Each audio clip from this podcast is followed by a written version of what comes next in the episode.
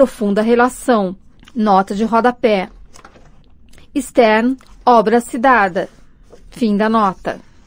O amor físico é, no que tem de melhor, um ato de mútua empatia. No pior, falta-lhe toda essa mutualidade emocional. Quanto custa a falta de sintonia? Stern afirma, com essas repetidas sintonizações, o bebê começa a desenvolver o sentimento de que outras pessoas podem partilhar e partilham de seus sentimentos. Esse sentido parece surgir por volta dos oito meses, quando os bebês começam a compreender que não estão em simbiose com as outras pessoas e continua a ser moldado por relacionamentos íntimos durante toda a vida. Quando os pais não estão em sintonia com o filho, isso é profundamente perturbador. Num experimento, Stern fez com que as mães deliberadamente respondessem com mais e com menos intensidade a seus bebês. Em vez de igualarem de modo sintonizado, os bebês reagiram com imediata consternação e angústia. Uma prolongada ausência de sintonia entre pai e filho impõe um tremendo tributo emocional à criança. Quando um pai repetidamente não entra em empatia com uma determinada gama de emoções da criança, alegria, lágrimas, necessidade de aconchego, a criança começa a evitar expressar e talvez mesmo a sentir esses tipos de emoção. Dessa forma, presume-se, séries inteiras de emoção para relacionamentos íntimos podem começar a ser apagadas do repertório, sobretudo se durante a infância esses sentimentos continuarem a ser tácita ou expressamente desestimulados. Da mesma forma, as crianças podem vir a preferir uma infeliz gama de emoção, dependendo dos estados de espírito que lhes foram retribuídos. Mesmo os bebês captam estados de espírito. Bebês de três meses, cujas mães estão deprimidas, por exemplo, refletiam esse mesmo estado de espírito quando brincavam com elas, exibindo mais sentimentos de ira e tristeza e muito menos curiosidade e interesse espontâneos, em comparação com bebês cujas mães não estavam deprimidas. Nota de rodapé. Os bebês deprimidos são descritos em Jeffrey Pickens e Tiffany Field. Facial Expressive Infants of Depressed Mothers, Development Psychology vinte e nove, seis, mil novecentos e noventa e três. Fim da nota. Uma mãe, no estudo de Stern, sempre reagia com pouca intensidade no, ao nível de atividade de seu bebê. O bebê acabou aprendendo a ser passivo. Um bebê tratado desse modo aprende, quando eu fico excitado, minha mãe não fica igualmente excitada. Logo, talvez seja melhor nem tentar, afirma Stern. Mas há esperanças nos relacionamentos reparadores. Os relacionamentos de toda a vida com amigos ou parentes, por exemplo, ou na psicoterapia, remodelam continuamente o nosso modo funcional de tê-los. Um desequilíbrio num ponto pode ser corrigido depois. É um processo contínuo de uma vida inteira. Na verdade, várias teorias da psicanálise veem a relação que se estabelece entre analista e analisando como proporcionando exatamente esse ajustamento emocional, uma experiência reparadora de sintonização. Espelhar é o termo empregado por alguns pensadores psicanalíticos para designar o fato de o terapeuta ser, para o paciente, o reflexo de seu estado interior, como faz uma mãe sintonizada com o seu bebê. A sincronia emocional é tácita e fora da consciência, embora o paciente possa extrair um grande prazer da sensação de que está sendo profundamente reconhecido e entendido. Os custos emocionais para toda uma vida decorrentes da falta de sintonização na infância podem ser grandes. E não só para a criança. Um estudo sobre criminosos que praticaram os crimes mais cruéis e violentos constatou que o que lhes caracterizava e os distinguia de outros criminosos é que, na infância, tinham sido mandados de uma casa de adoção para outra ou criados em orfanatos. Históricos de vida que sugerem abandono emocional e pouca oportunidade de sintonização. Nota de rodapé. O estudo da infância de estupradores violentos foi feito por Robert Prentke, psicólogo de Filadélfia. Fim da nota. enquanto o abandono emocional parece embotar a empatia, há um resultado paradoxal quando ocorre abuso emocional intenso e constante, incluindo ameaças cruéis e sádicas, humilhações e maldade pura e simples. As crianças que sofrem tais abusos podem tornar-se hiperalertas para as emoções daqueles que a cercam, o que é equivalente a uma vigilância pós-traumática para detectar indícios que anunciem a ameaça. Essa preocupação obsessiva com os sentimentos dos outros é típica de crianças psicologicamente maltratadas e que, na idade adulta, sofrem os mercuriais altos e baixos, às vezes diagnosticados como distúrbio limite de personalidade. Muitas dessas pessoas têm o dom de sentir o que sentem os que a cercam, e é muito comum relatarem que sofreram abusos emocionais na infância. Nota de rodapé. A empatia em pacientes limite. Giftedness and psychological abuse and borderline personality disorder. They're relevant to genesis and treatment. Journal of Personality Disorders, seis, mil novecentos e noventa e dois. Fim da nota. A neurologia da empatia. Como tantas vezes acontece na neurologia, os relatos de casos peculiares e bizarros estão entre os primeiros indícios de que há um componente cerebral na empatia. Um trabalho de mil novecentos e cinquenta e sete, por exemplo, examinava vários casos em que os pacientes com certas lesões na área direita dos lobos frontais tinham um déficit curioso. Não eram capazes de entender a mensagem emocional através do tom de voz das pessoas, embora fossem perfeitamente capazes de entender as palavras. Os muito obrigado, sarcásticos, agradecidos ou furiosos tinham, todos, o mesmo sentido neutro para eles. Em contraste, um trabalho de mil novecentos e setenta e nove falava de pacientes com danos em outras partes do hemisfério direito que tinham uma falha bastante diferente na percepção emocional. Estes eram incapazes de expressar suas emoções através do tom de voz ou gestos. Sabiam o que sentiam, mas simplesmente não eram capazes de transmiti-lo. Todas essas regiões corticais do cérebro, observaram os vários autores, tinham fortes ligações com o sistema límbico. Esses estudos serviram como pano de fundo de um trabalho para um seminário de Leslie Brothers, psiquiatra do Instituto de Tecnologia da Califórnia, sobre a biologia da empatia. Nota de rodapé. Leslie Brothers, A Biological Perspective on Empathy, American Journal of Psychiatry, cento e quarenta e seis, um, mil novecentos e oitenta e nove. Fim da nota. Examinando relatos neurológicos, Brothers aponta amígdalas corticais e suas ligações com a área de associação do córtex visual como parte dos circuitos-chave do cérebro que estão por trás da empatia. Grande parte da importante pesquisa neurológica vem do trabalho com animais, sobretudo primatas não humanos. O fato de que esses animais demonstram empatia, ou comunicação emocional, como Brothers prefere chamar, fica evidenciado não apenas pelas histórias que são relatadas, mas também por estudos como o seguinte.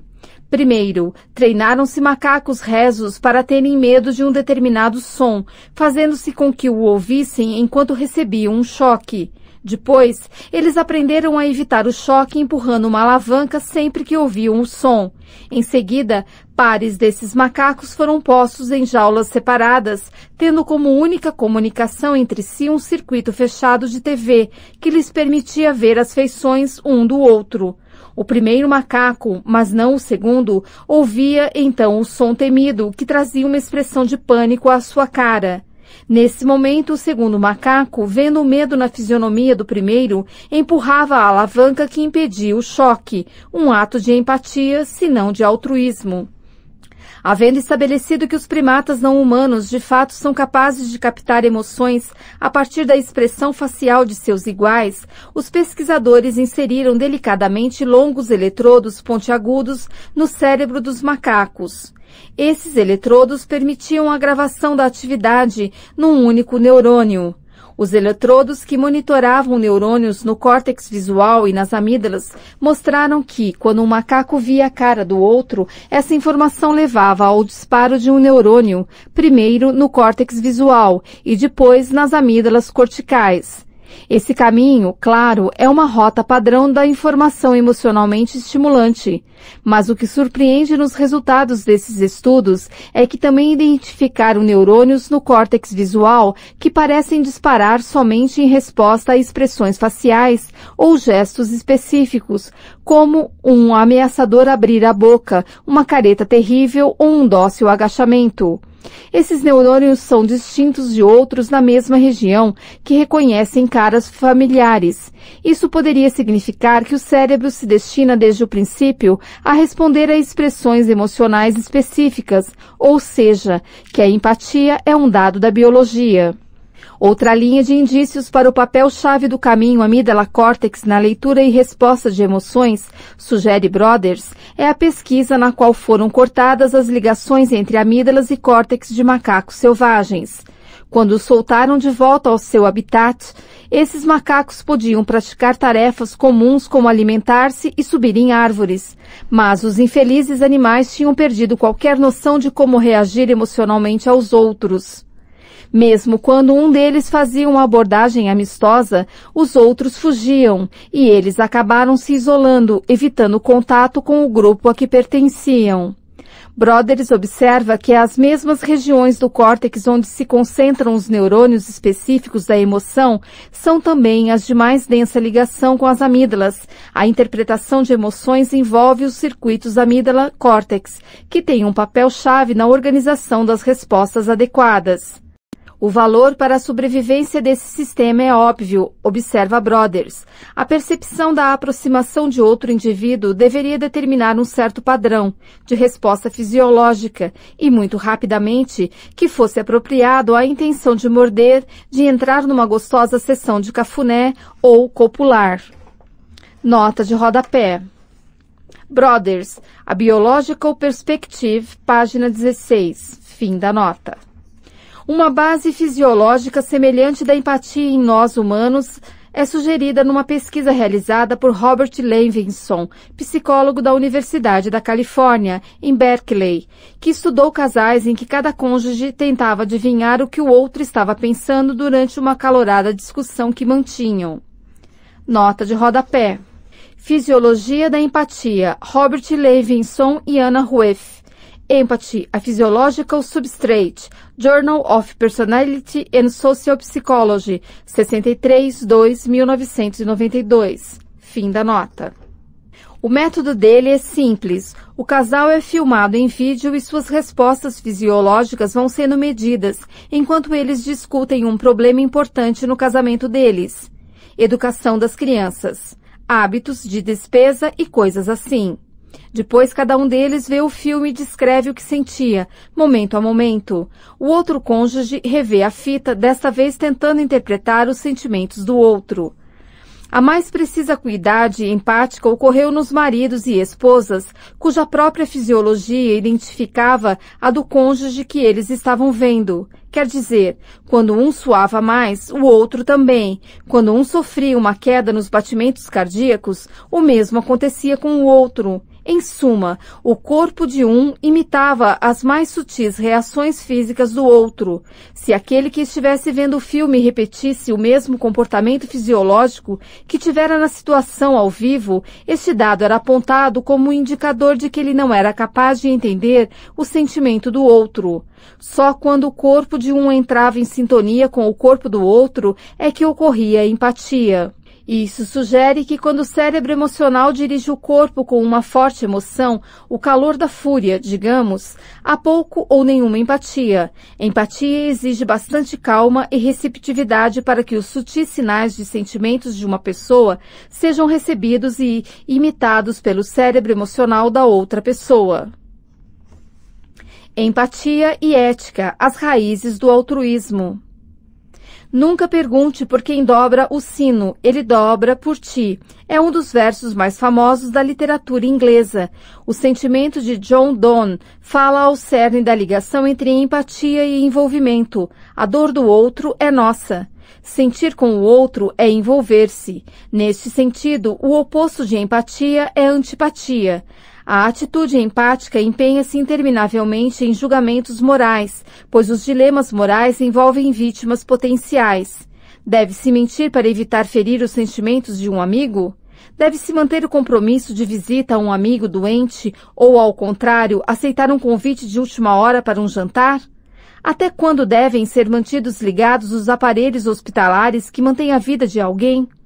Essas questões morais são colocadas pelo pesquisador de empatia, Martin Hoffman, que afirma que as raízes da ética estão na empatia, pois é o sentir empatia com as vítimas potenciais, alguém que sofre, que está em perigo ou que passa privação, digamos, e, portanto, partilhar da sua aflição que leva as pessoas a agirem para ajudá-las. Nota de rodapé. Martin L. Hoffman, Empathy, Social Cognition and Moral Action, em W. Curtines e J. Gerrits, editores. Moral Behavior in Development, Advances in Theory, Research and Applications, Nova York, John Willey and Sons, mil novecentos e oitenta e quatro. Fim da nota. Além dessa ligação imediata entre empatia e altruísmo nos encontros pessoais, Hoffman sugere que a própria capacidade de afeto empático, de colocar-se no lugar de outra pessoa, leva as pessoas a seguir certos princípios morais. Hoffman vê um desenvolvimento natural na empatia a partir da infância. Como vimos, com um ano de idade, a criança se sente aflita quando vê outra cair e começa a chorar. Sua relação é tão forte e imediata que ela põe o polegar na boca e enterra a cabeça no colo da mãe, como se fosse ela a machucada. Depois do primeiro ano, quando os bebês se tornam mais conscientes de que são distintos dos outros, tentam ativamente consolar um outro que chora, oferecendo-lhe ursinhos de pelúcia, por exemplo. Já aos dois anos, as crianças começam a perceber que os sentimentos dos outros não são os seus e, com isso, se tornam mais sensíveis a indícios que revelam o que o outro de fato sente. Nessa altura, podem, por exemplo, reconhecer que o orgulho de outra criança pode significar que a melhor maneira de ajudá-la a lidar com suas lágrimas é não chamar indevida atenção para elas. No fim da infância, surgem os mais elevados níveis de empatia, pois as crianças são capazes de entender a aflição que está além de um acontecimento específico e constatar que a condição ou posição de alguém na vida pode ser um motivo de aflição permanente. Nesse ponto, as crianças podem perceber as circunstâncias de todo um grupo, como os pobres, os oprimidos, os marginalizados. Essa compreensão na adolescência pode reforçar convicções morais centradas na vontade de aliviar o infortúnio e a injustiça. A empatia é o suporte de muitas facetas de julgamento e ação morais. Uma delas é a raiva empática, que John Stuart Mill descreveu como o sentimento natural de retaliação, tornado pelo intelecto e a simpatia aplicável aos sofrimentos que nos ferem por ferir outros. Mill chamou isso de guardião da justiça. Outro exemplo em que a empatia conduz à ação moral é quando um circunstante é levado a intervir em favor de uma vítima. A pesquisa mostra que quanto mais empatia ele sentir pela vítima, maior a probabilidade de vir a intervir. Há algum indício de que o nível de empatia que as pessoas sentem também afeta seus julgamentos morais. Por exemplo, estudos na Alemanha e nos Estados Unidos constataram que quanto mais empáticas as pessoas, mais fica fortalecido, para elas, o princípio moral segundo o qual a riqueza deva ser distribuída conforme a necessidade de cada um. Nota de rodapé. Os estudos da ligação entre empatia e ética estão em Hoffman, Empathy Social Cognition and Moral Action. Fim da nota. A vida sem empatia, a mente do molestador, a moral do sociopata. Eric Eckardt envolveu-se num crime infame. Guarda-costas da patinadora Tonya Harding mandou vagabundos agredirem Nancy Kerrigan, arquirrival de Tonya, pela medalha de ouro de patinação feminina nas Olimpíadas de mil novecentos e noventa e quatro. No ataque, o joelho de Tonya foi machucado, deixando-a de fora da competição durante meses de cruciais exercícios. Mas, quando Eckardt a viu chorando na televisão, teve uma súbita onda de remorso e procurou um amigo para revelar seu segredo, iniciando a sequência que levou à prisão dos atacantes. Tal é o poder da empatia. Mas ela está em geral e tragicamente ausente naqueles que cometem os crimes mais hediondos. Uma falha psicológica é comum em estupradores, molestadores de crianças e muitos perpetradores de violência familiar. São incapazes de empatia. Essa incapacidade de sentir a dor das vítimas lhes permite dizer a si mesmos mentiras que justificam o seu crime. Para os estupradores, a mentira inclui as mulheres querem mais é serem estupradas, ou, se ela resiste, é só para bancar a difícil. Para os molestadores, não estou machucando a criança, só demonstrando amor, ou, esta é apenas mais uma forma de afeto. Para os pais violentos, isso é para aprender. Todas essas autojustificações foram coletadas a partir do que pessoas em tratamento relatam terem dito a si mesmas quando brutalizavam suas vítimas ou quando estavam em vias de fazê-lo. A ausência da empatia no momento em que essas pessoas infligem dano a vítimas é quase sempre parte de um ciclo emocional que precipita seus atos cruéis. É só ver a sequência emocional que normalmente leva a um crime sexual, como, por exemplo, molestar crianças. Nota de rodapé. Escrevi sobre o ciclo emocional que culmina em crimes sexuais em The New York Times, quatorze de abril de mil novecentos e noventa e dois. A fonte é William Peters, psicólogo do Departamento Correcional de Vermont. Fim da nota. O ciclo começa com o molestador sentindo-se perturbado, irado, deprimido, solitário. Esses sentimentos podem ser provocados, digamos, vendo casais felizes na tê vê e depois sentindo-se deprimido por estar só. O molestador então busca consolo numa fantasia de sua preferência, em geral sobre uma cálida amizade com uma criança. A fantasia torna-se sexual e acaba em masturbação. Depois, o molestador sente um alívio temporário da tristeza, mas esse alívio tem vida breve. A depressão e a solidão retornam com mais intensidade. O molestador começa a pensar em transformar a fantasia em realidade, dando a si mesmo justificativas do tipo: não estou fazendo nenhum mal de fato se a criança não for psicologicamente atingida, e, se uma criança não quisesse mesmo fazer sexo comigo, ela pararia.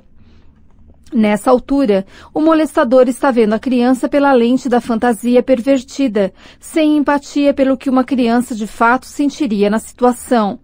Esse desligamento emocional caracteriza tudo o que vem a seguir, desde o resultante plano de pegar a criança sozinha até o cuidadoso ensaio do que vai acontecer e a execução do plano. Tudo se segue como se a criança envolvida não tivesse sentimentos próprios. Ao contrário, o molestador projeta nela a atitude cooperativa da criança de sua fantasia. Os sentimentos dela, repulsa, medo, nojo, não são registrados. Se fossem, estragariam tudo para o molestador. Essa absoluta falta de empatia pelas vítimas é um dos principais focos de novos tratamentos em vias de elaboração para molestadores de crianças e outros criminosos do gênero. Num dos mais promissores programas de tratamento, os criminosos leem dilacerantes histórias de crimes semelhantes aos que praticaram, contadas da perspectiva da vítima. Também veem videotapes de vítimas contando, em lágrimas, o que é ser molestado. Os criminosos então escrevem sobre seu próprio crime do ponto de vista da vítima, imaginando o que ela sentiu. Leem essa história para um grupo de terapia e tentam responder às perguntas sobre o ataque do ponto de vista da vítima. Finalmente, o criminoso passa por uma reencenação simulada do crime, dessa vez fazendo o papel da vítima. William Peters, psicólogo da prisão de Vermont, que desenvolveu essa terapia de adoção da perspectiva da vítima, me disse: a empatia com a vítima muda a percepção de tal modo que é difícil a negação da dor, mesmo em nossas fantasias. Isso reforça a motivação dos homens que desejam controlar seus impulsos sexuais perversos. Os criminosos sexuais que passaram pelo programa na prisão tiveram apenas metade da taxa de crimes posteriores após a libertação. comparados com os que não foram submetidos a esse tratamento. Sem essa motivação inicial inspirada pela empatia, nada do resto do tratamento dará certo. Embora possa haver uma leve esperança de se instilar um sentimento de empatia em criminosos, como os molestadores de crianças, há muito menos para outro tipo criminoso, o psicopata, mais recentemente chamado de sociopata na diagnose psiquiátrica. Os psicopatas são notórios por serem ao mesmo tempo encantadores e completamente desprovidos de remorso, mesmo em relação aos atos mais cruéis e impiedosos. A psicopatia, incapacidade de sentir qualquer tipo de empatia ou piedade, ou o mínimo problema de consciência, é um dos efeitos emocionais mais intrigantes. O núcleo da frieza do psicopata parece estar na incapacidade de ir além das mais tênues ligações emocionais. Os mais cruéis dos criminosos, como os sádicos assassinos em série, que se deliciam com o sofrimento de suas vítimas antes de elas morrerem, são exemplos clássicos da psicopatia. Nota de rodapé. A natureza da psicopatia é descrita com mais detalhes num artigo que escrevi no The New York Times de sete de julho de mil novecentos e oitenta e sete. Grande parte do que escrevo aqui vem de Robert Harry, psicólogo da Universidade da Colômbia Britânica, especialista em psicopatas. Fim da nota. Os psicopatas são também deslavados mentirosos, prontos a dizer qualquer coisa para conseguir o que querem e manipulam as emoções das vítimas com o mesmo cinismo. Vejam o desempenho de Faro, garoto de dezessete anos e membro de uma gangue de Los Angeles que aleijou uma mãe e seu bebê atirando de um carro em movimento, o que ele descreveu com mais orgulho do que com remorso. Num carro com Leon Bing, que escrevia um livro sobre as gangues Crips e Bloods de Los Angeles, Faro quer se exibir. Diz a Bing que vai dar uma de doido, com os dois panacas no carro ao lado. Bing conta o ocorrido. O motorista, sentindo que alguém o está observando, dá uma olhada no meu carro. Seus olhos encontram os de Faro e arregalam-se por um instante. Depois ele desfaz o contato, baixa os olhos, desvia os olhos. E não tenho a menor sombra de dúvida sobre o que vi ali nos olhos dele. Era medo. Faro repete o olhar que lançou ao carro ao lado para Bing. Ele olha direto para mim e tudo em seu rosto muda e se transforma, como por um truque de fotografia de tempo. Torna-se uma cara de pesadelo, apavorante de se ver. Diz a agente que se a gente retribuir o olhar dele, se desafiar esse garoto, é melhor poder se garantir. O olhar dele diz que ele não está dando a mínima para coisa alguma, nem para a vida da gente, nem para a dele. Nota de rodapé. Leon Bing, Do or Die, Nova York, HarperCollins, mil novecentos e noventa e um. Fim da nota. É evidente que num comportamento tão complexo quanto o crime, há muitas explicações plausíveis que não evocam base biológica. Uma delas seria a de que uma espécie de aptidão emocional perversa, intimidar os outros, é importante, em bairros violentos, para a sobrevivência, como seria voltar-se para o crime. Nesses casos, empatia demais poderia ser contraproducente. Na verdade, uma oportunística falta de empatia pode ser uma virtude em muitos papéis na vida, do interrogador policial, barra pesada, ao invasor de empresas. Homens que trabalharam como torturadores para estados terroristas, por exemplo, descrevem como aprenderam a se dissociar dos sentimentos das vítimas para fazer seu serviço. Há muitos caminhos para a manipulação. Uma das mais sinistras formas em que a ausência de empatia pode mostrar-se foi descoberta por acaso num estudo sobre os mais perversos espancadores de esposa. A pesquisa revelou uma anomalia fisiológica entre muitos dos maridos mais violentos, aqueles que batem regularmente na mulher ou as ameaçam com facas e revólveres.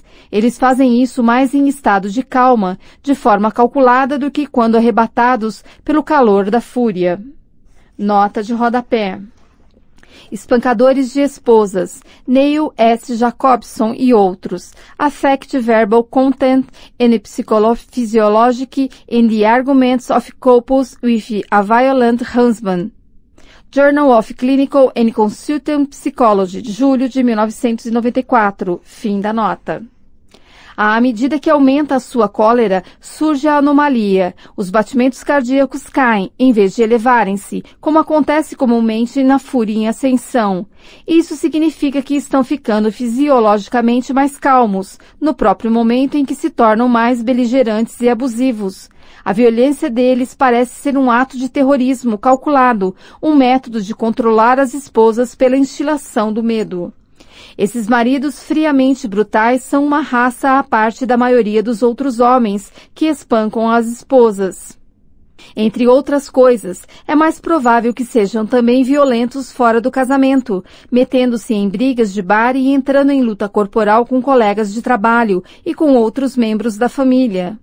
E enquanto a maioria dos outros homens que ficam violentos com as esposas faz isso impulsivamente, com raiva, por se sentirem rejeitados ou por ciúmes, ou por medo de serem abandonados, esses espancadores calculistas batem nas mulheres sem nenhum motivo aparente. E, uma vez que começam, nada que elas façam, incluindo tentar ir embora, parece conter a violência deles. Alguns pesquisadores que estudam criminosos psicopatas suspeitam que a fria manipulatividade deles, essa ausência de empatia ou envolvimento, às vezes tem origem numa anomalia neural. Nota de rodapé. Uma nota de advertência. Se há padrões biológicos em jogo em alguns tipos de criminalidade, como um defeito neural na empatia, isso não quer dizer que todos os criminosos são biologicamente anômalos, ou que existe uma determinante biológica para o crime. Há uma tremenda controvérsia sobre essa questão, e o melhor consenso a que podemos chegar é o de que não há uma determinante biológica, e certamente nenhum gene criminoso. Mesmo que haja, em alguns casos, uma base biológica que justifique a ausência de empatia, isso não é determinante para a prática de atos criminosos. Não acontece com a maioria das pessoas. A falta de empatia é apenas um fator, entre outras forças psicológicas, econômicas e sociais, que contribui para um vetor em direção à criminalidade. Fim da nota. Uma possível base fisiológica para a psicopatologia cruel foi demonstrada de duas formas, ambas sugerindo o envolvimento de caminhos neurais para o cérebro límbico. Numa, as ondas cerebrais das pessoas são medidas quando tentam decifrar palavras empasteladas. As palavras são exibidas muito rapidamente por apenas cerca de um décimo de segundo. A maioria das pessoas reage de um modo diferente a palavras como matar do que a palavras neutras como cadeira. Decide mais rapidamente se a palavra emocional foi empastelada, mas não as neutras. Os psicopatas, no entanto, não têm nenhuma dessas reações. O cérebro deles não mostra o padrão distintivo em resposta às palavras emocionais, e eles não reagem com mais rapidez a elas, o que sugere uma perturbação nos circuitos entre o córtex verbal, que reconhece a palavra, e o cérebro límbico, que lhe atribui sentido.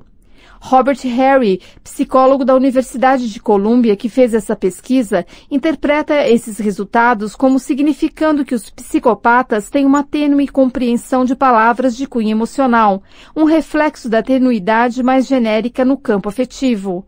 Harry acredita que a insensibilidade dos psicopatas se baseia parcialmente em outro padrão psicológico, identificado em pesquisa anterior, e que também sugere uma anomalia no funcionamento das amígdalas e circuitos relacionados. Os psicopatas que vão tomar um choque elétrico não demonstram qualquer sinal de medo, como normalmente ocorre em pessoas que vão sentir dor. Nota de rodapé. Os psicopatas não têm medo. O efeito é visto quando criminosos psicopatas vão receber um choque. Uma das mais recentes réplicas do efeito está em Christopher Patrick e outros, Emotion in the Criminal Psychopath, Fair Image Processing, Journal of Abnormal Psychology, cento e três, mil novecentos e noventa e quatro. Fim da nota. Como a perspectiva de dor não provoca uma onda de ansiedade, Harry afirma que os psicopatas não se preocupam com punições futuras pelos atos que praticam. E como eles próprios não sentem medo, não há lugar para empatia ou piedade em relação ao medo e à dor de suas vítimas. oito. A arte de viver em sociedade. Como é comum em crianças de cinco anos que têm irmãos mais novos, Len perdeu a paciência com Jay, de dois anos e meio, que desarrumou os blocos de Lego com os quais estavam brincando. Enraivecido, Len morde Jay, que cai no choro. A mãe, ouvindo o grito de dor de Jay, acorre e censura Len, ordenando-lhe que guarde o que deu motivo à briga, os blocos de Lego. Diante dessa ordem, que seguramente soa uma crassa injustiça, Len começa a chorar. Ainda irritada, a mãe recusa-se a consolá-lo. Mas Len é reconfortado por quem menos esperava. Jay, que embora sendo ofendido, agora está tão preocupado com as lágrimas do irmão que faz o maior esforço para acalmá-lo. O diálogo é mais ou menos assim. Nota de rodapé.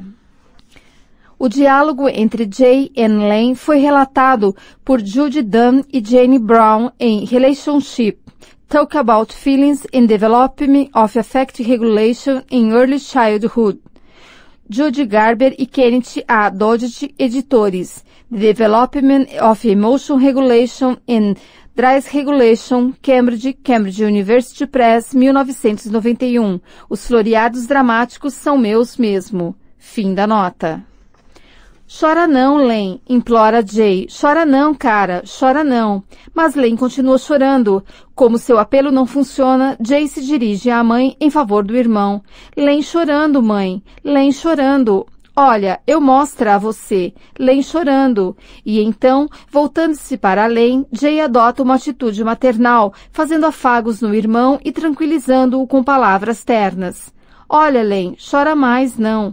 Continuam os soluços de Len, apesar da tentativa de reconforto. Então, Jay muda de tática, ajudando a guardar os blocos de Lego na sacola e diz num tom amistoso, Ah, Len, guardo pra Lenizinho, tá? Mesmo assim, as lágrimas continuam. O sempre engenhoso Jay lança mão de outra estratégia, distrair o irmão. Mostrando ao irmão um carrinho de brinquedo, tenta desviar a atenção dele da tragédia que está vivendo. Tem um homem aqui dentro. Quer ver, Len? Quer ver, Len? Len não dá a mínima. Está inconsolável. Não para de chorar. A mãe perde a paciência e recorre à clássica ameaça. Tá querendo apanhar? Len, com a voz trêmula, responde, Não. Então faça o favor de parar, diz a mãe com firmeza, embora um tanto exasperada. Em meio a soluços, Len consegue esboçar um patético e arquejante. Estou tentando. Isso faz com que Jay utilize um último estratagema, assumindo a firmeza e a voz autoritária da mãe. Ameaça. Chora não, Len. Assim leva palmada. Esse microdrama revela notável sofisticação no lidar com emoções que uma criança de apenas dois anos e meio pode usar ao tentar entender as emoções de outra pessoa. Em suas urgentes tentativas de consolar o irmão, Jay foi capaz de recorrer a um grande repertório de táticas, que foram do simples apelo para que a mãe se aliasse a ele, o que não funcionou, a consolar o irmão fisicamente, a ajudá-lo, a tentar distraí-lo, a, a ameaças e a dar ordens explícitas. Sem dúvida, Jay está adotando uma série de medidas que em seus próprios momentos de aflição lhes foram aplicadas. Não importa, o que conta é que ele, tão novinho, é capaz de utilizá-las quando necessário. É claro que, como todos os pais sabem, a demonstração de empatia e essas tentativas de consolar o outro, vividas por Jay, não são um comportamento comum em crianças tão novas. Pelo contrário, é mais provável que, diante da aflição de um irmão, a criança até encontre uma boa oportunidade de se vingar e então faça tudo o que for possível para piorar mais ainda a aflição. Ou seja, as mesmas aptidões podem ser usadas para provocar ou atormentar um irmão. Mas mesmo essa maldade revela o surgimento de uma crucial aptidão, a capacidade de perceber os sentimentos de outra pessoa e agir de maneira a enfatizá-los mais ainda. Poder exercer controle sobre as emoções do outro é a essência da arte de relacionar-se. Para manifestar essa capacidade de interação, as crianças pequenas têm de, em primeiro lugar, alcançar um nível de autocontrole. Primeiros ensaios para, mais tarde, poderem conter suas próprias raiva e aflição, seus impulsos e excitação. Mesmo que essa capacidade, na maioria das vezes, falhe. Para que entremos em sintonia com o outro, é necessário que tenhamos calma. Sinais que sugerem essa capacidade de controlar as próprias emoções surgem mais ou menos nesse mesmo período. As crianças começam a poder esperar sem chorar, a argumentar ou a bajular para conseguir o que querem, em vez de apelar para a força, mesmo que nem sempre prefiram usar essa aptidão. A paciência surge como uma alternativa aos faniquitos, ao menos de vez em quando. E sinais de empatia surgem aos dois anos. Foi a empatia de Jay, raiz da solidariedade, que o levou a tentar, com tanto empenho, levantar o ânimo do irmão Len, que chorava. Portanto, controlar as emoções de outra pessoa, a bela arte de relacionar-se com os outros, exige o amadurecimento de duas outras aptidões emocionais, o autocontrole e a empatia. De posse disso, amadurecem as aptidões pessoais. São competências sociais eficazes na relação com os outros. Aqui, as deficiências conduzem à inépcia, no mundo social ou a repetidos desastres. Na verdade, é precisamente a falta dessas aptidões que pode fazer com que, mesmo aqueles que são considerados brilhantes do ponto de vista intelectual, naufraguem em seus relacionamentos, pareçam arrogantes, nocivos ou insensíveis. Essas aptidões sociais nos permitem moldar um relacionamento, mobilizar e inspirar os outros, vicejar em relações íntimas, convencer e influenciar, deixar os outros à vontade. Expresse suas emoções. A forma como as pessoas expressam seus sentimentos constitui-se numa competência social muito importante. Paul Ekman utiliza o termo regras de exibição para designar o consenso social acerca de quais sentimentos e em que momento podem ser demonstrados de forma apropriada. Por exemplo, ele e colegas no Japão realizaram uma pesquisa sobre reações faciais de estudantes diante de um filme horripilante, cuja temática era o rito de circuncisão em jovens aborígenes. Quando os estudantes japoneses assistiram ao filme em presença de uma autoridade, seus rostos mostraram apenas leves sinais de reação. Mas quando, embora filmados por uma câmara secreta, pensaram que estavam a sós, seus rostos contorceram-se num misto de angústia, aflição, pavor e nojo.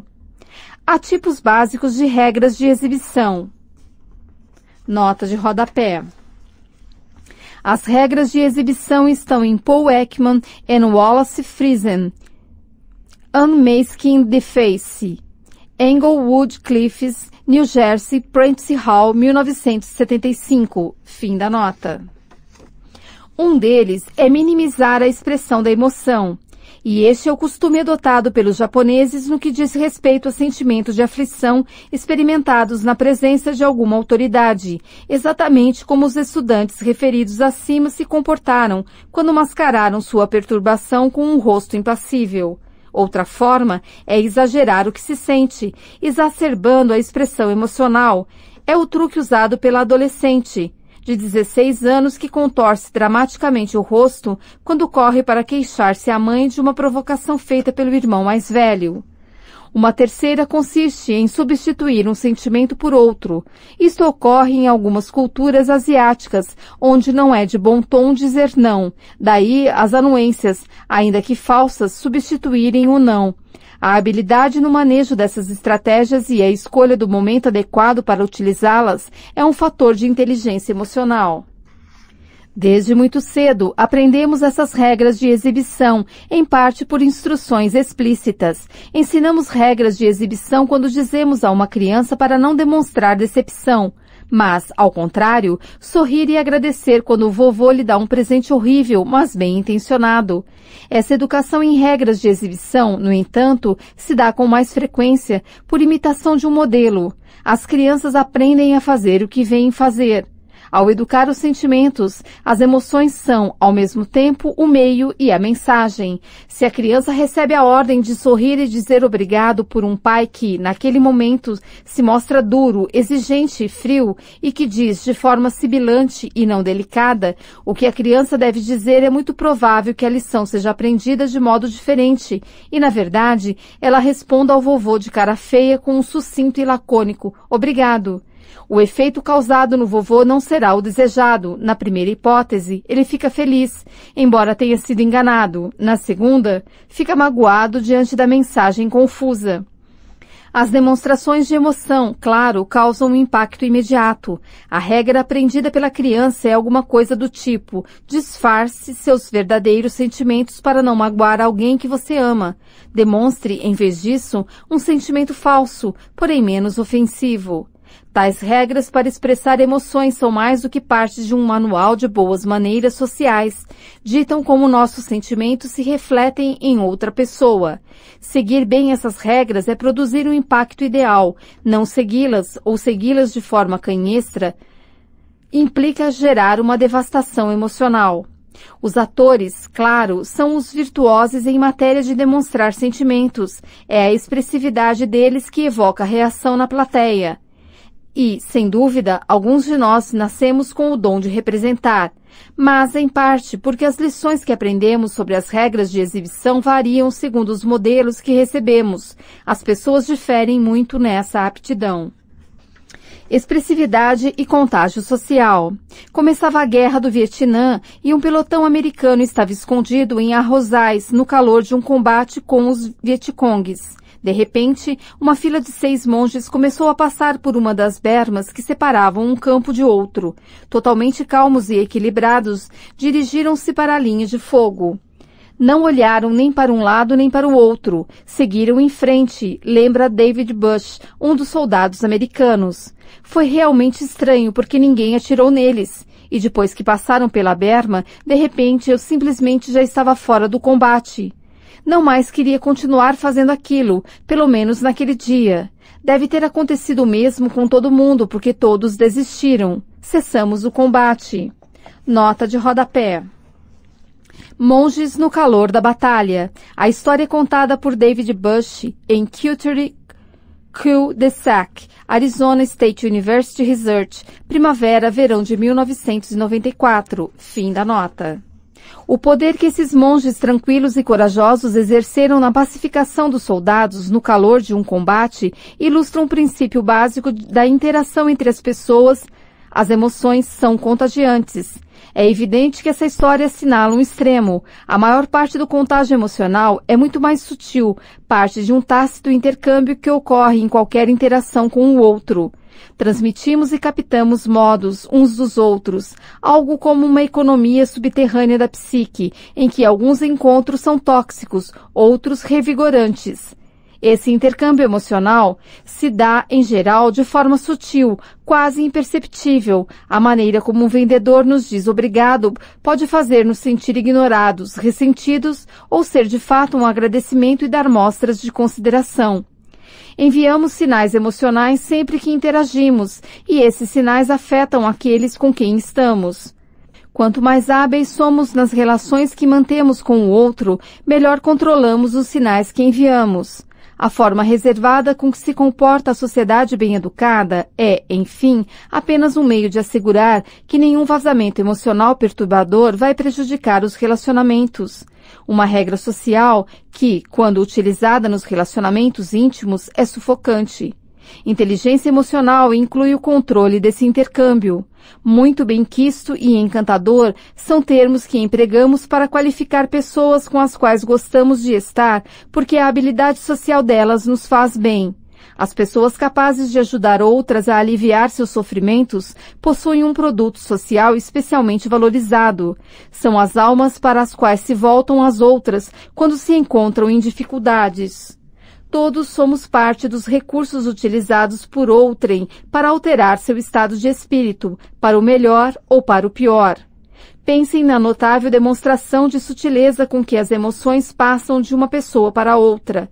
Numa experiência simples, dois voluntários preencheram um formulário onde deveriam informar como se sentiam naquele momento e depois simplesmente ficaram sentados um diante do outro, calados, enquanto esperavam que a pesquisadora voltasse à sala.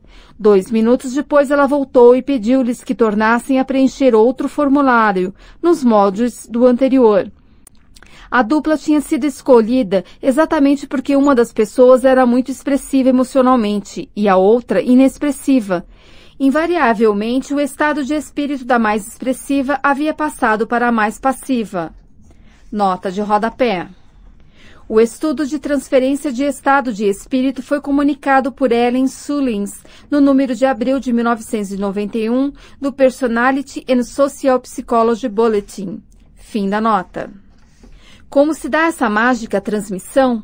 É possível que, de forma não deliberada, imitemos as emoções que vemos exibidas por outra pessoa através de uma mímica motora inconsciente de sua expressão facial, gestos, tom de voz e outros indicadores não verbais de emoção.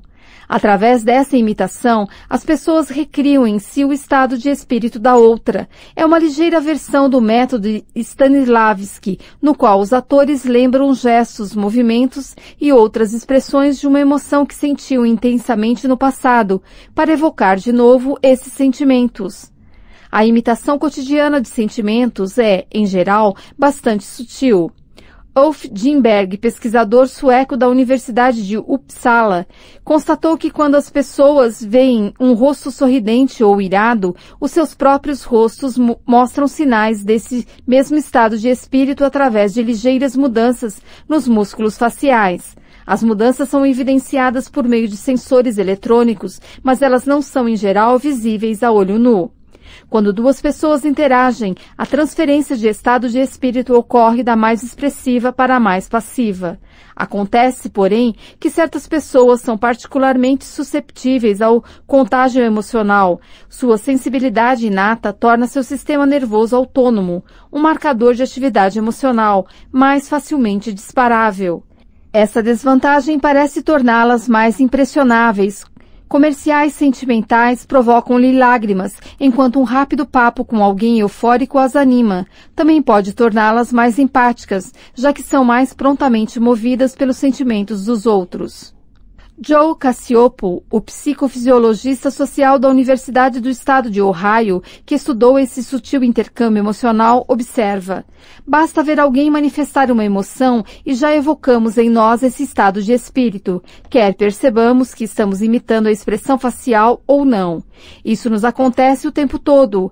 Há uma dança, uma sincronia, uma transmissão de emoções. Essa sincronia de estados de espírito é determinante para que sintamos se uma interação foi boa ou não. A intensidade de envolvimento que as pessoas experimentam numa interação reflete-se na maneira como seus movimentos físicos são organizados enquanto elas conversam, um indício de fechamento normalmente inconsciente. Uma pessoa balança a cabeça em concordância quando a outra afirma uma coisa, ou as duas se mexem em suas cadeiras no mesmo instante, ou uma se curva para a frente e a outra para trás. A orquestração pode ser tão sutil quanto duas pessoas balançando-se em poltronas giratórias no mesmo ritmo. Como descobriu Daniel Stern, ao observar a sincronia entre mães e bebês sintonizados, a mesma reciprocidade liga os movimentos de pessoas que se sentem emocionalmente relacionadas. Essa sincronia parece facilitar o envio e a recepção de estados de espírito, mesmo os negativos. Por exemplo, num estado de sincronia física, mulheres deprimidas foram a um laboratório com seus namorados e discutiram um problema que havia no relacionamento deles. Quanto maior a sincronia não verbal entre os casais nesse nível, pior os namorados das deprimidas se sentiram depois da discussão. Haviam contraído o estado de espírito negativo das namoradas.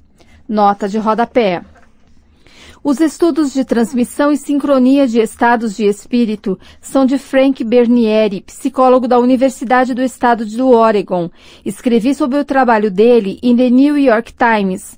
Grande parte de sua pesquisa está relatada em Bernieri e Robert Rosenthal, Interpersonal Coordination, Behavior Matching and Interpersonal Synchrony, em Robert Feldman e Bernard Riem, editores.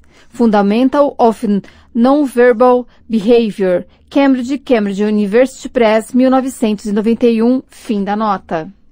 Em suma, quer as pessoas se sintam alegres ou deprimidas, quanto mais fisicamente sintonizados seus contatos, mais assemelhados se tornarão seus estados de espírito. A sincronia entre professores e alunos indica a intensidade da relação estabelecida entre eles. Estudos realizados em salas de aula mostram que quanto mais estreita for a coordenação de movimentos entre professor e aluno, mais eles são amigáveis entre si, satisfeitos, entusiasmados, interessados e abertos na interação.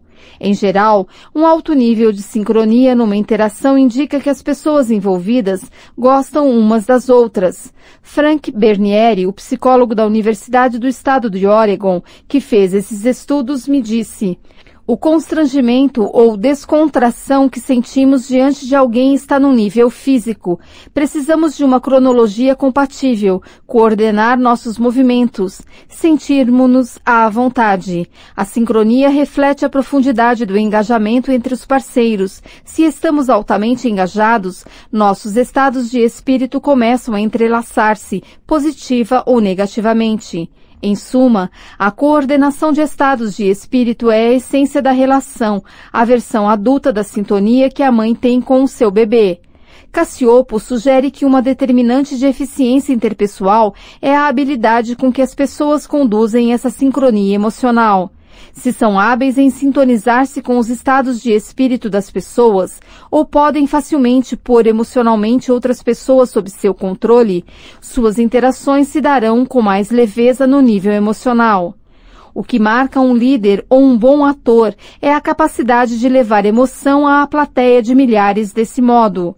Pelo mesmo motivo, Cacioppo indica que as pessoas incapazes de transmitir e de receber emoções tendem a ter problemas em seus relacionamentos, já que muitas vezes os outros se sentem pouco à vontade com elas, mesmo quando não consigam explicar por que isso ocorre. Dar o tom emocional de uma interação é, num certo sentido, um indicador da capacidade de dominação, num nível profundo e íntimo, significa direcionar o estado emocional da outra pessoa. Esse poder de determinar emoções corresponde ao que, na biologia, se chama de Zeitgeber, literalmente agarrador do tempo. Um processo, como o ciclo dia-noite ou as fases mensais da lua, que afeta ritmos biológicos. Para um casal dançando, a música é um Zeitgeber físico. Quando se trata de contatos pessoais, a pessoa que tem uma expressividade mais forte ou mais poder é geralmente aquela cujas emoções arrebatam a outra. Os parceiros dominantes falam mais, enquanto o passivo fica olhando para o outro, uma preparação para a transmissão de afeto. Pelo mesmo motivo, a energia de um bom orador, um político ou pastor evangélico, por exemplo, é canalizada para provocar emoções na plateia. Nota de rodapé. A teoria do arrasto é proposta por Bernieri e Rosenthal, Fundamentals of Non-Verbal Behavior. Fim da nota. Essa faceta corresponde a dizer que ele tem a plateia na palma da mão. O arrasto emocional é a essência do poder de influenciar pessoas. Rudimentos em inteligência social. É hora do recreio e um bando de meninos atravessa correndo o gramado. Reg tropeça, machuca o joelho e começa a chorar, mas os outros continuam a correr, menos Roger, que para. Enquanto diminuem os soluços de Reg, Roger curva-se e massageia o próprio joelho gritando: "Eu também machuquei o joelho." Roger, porque possui uma inteligência interpessoal exemplar, é citado por Thomas Hatch, colega de Howard Gardner, na Spectrum, escola que se baseia no conceito de inteligências múltiplas. Nota de rodapé.